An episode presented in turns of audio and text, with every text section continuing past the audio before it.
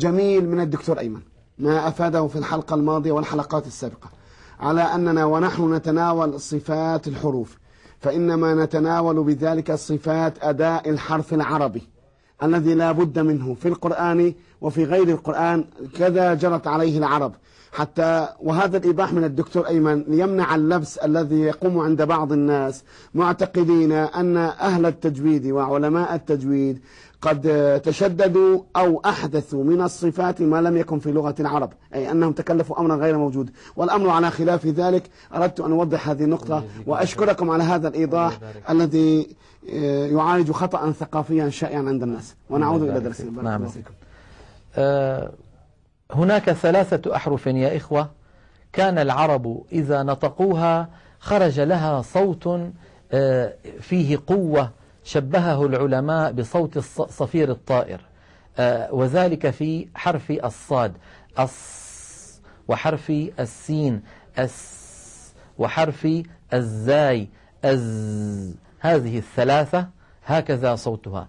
أص صا صو صي أس سا سو سي أز زا زو زي هكذا تلاحظون أن هذه الأحرف صوتها قوي فالصفير صفة تدل على قوة الحرف في السمع. حتى إنني أريد أن أنبهكم إلى شيء لو أنك لو أن واحدا منا دخل مسجدا وكان وجد الناس يصلون السنة القبلية أو البعدية وكان منهم طلبة علم متقنون للقراءة وهم يقرؤون صلاة سرية يسمع منهم يعني يسمع صوت الصاد وصوت السين في الفاتحة. اهدنا الصراط المستقيم صراط الذي فيسمع الصاد والسين ولا يسمع الميم ولا يسمع التاء ولا ي... لما في الصاد والسين والزاي من قوة الصفير. لذلك لو اللوحة الدكت...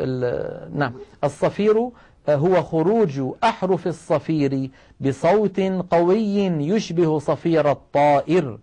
هكذا قال علماؤنا. حروف الصفير الصاد والزاي والسين. نعم هذه هي صفة الصفير. أمر سهل بسيط.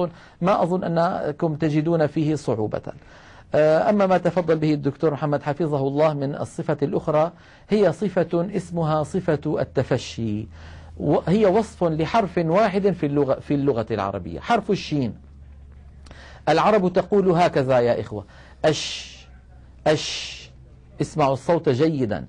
أش شا شو شي شاكرا شكورا.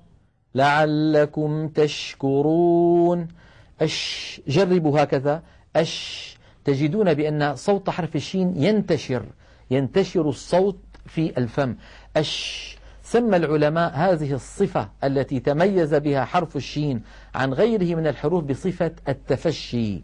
والتفشي في اللغة العربية الانتشار. لو اللوحة يكرمنا بها الأستاذ المخرج نعم التفشي في لغة العرب الانتشار.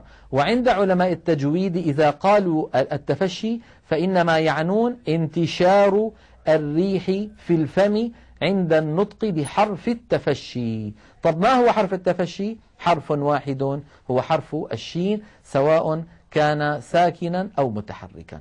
إذا اليوم تكلمنا على صفتين سهلتين من صفات الحروف الذاتية من الصفات الذاتية للحروف. صفة الصفير ولها ثلاثة أحرف صفة التفشي ولها حرف واحد. وصلى الله على سيدنا محمد وعلى آله وصحبه وسلم. بارك الله في الدكتور أيمن ولعلي أقف مع الدكتور أيمن عند هذا في ملحظ بسيط.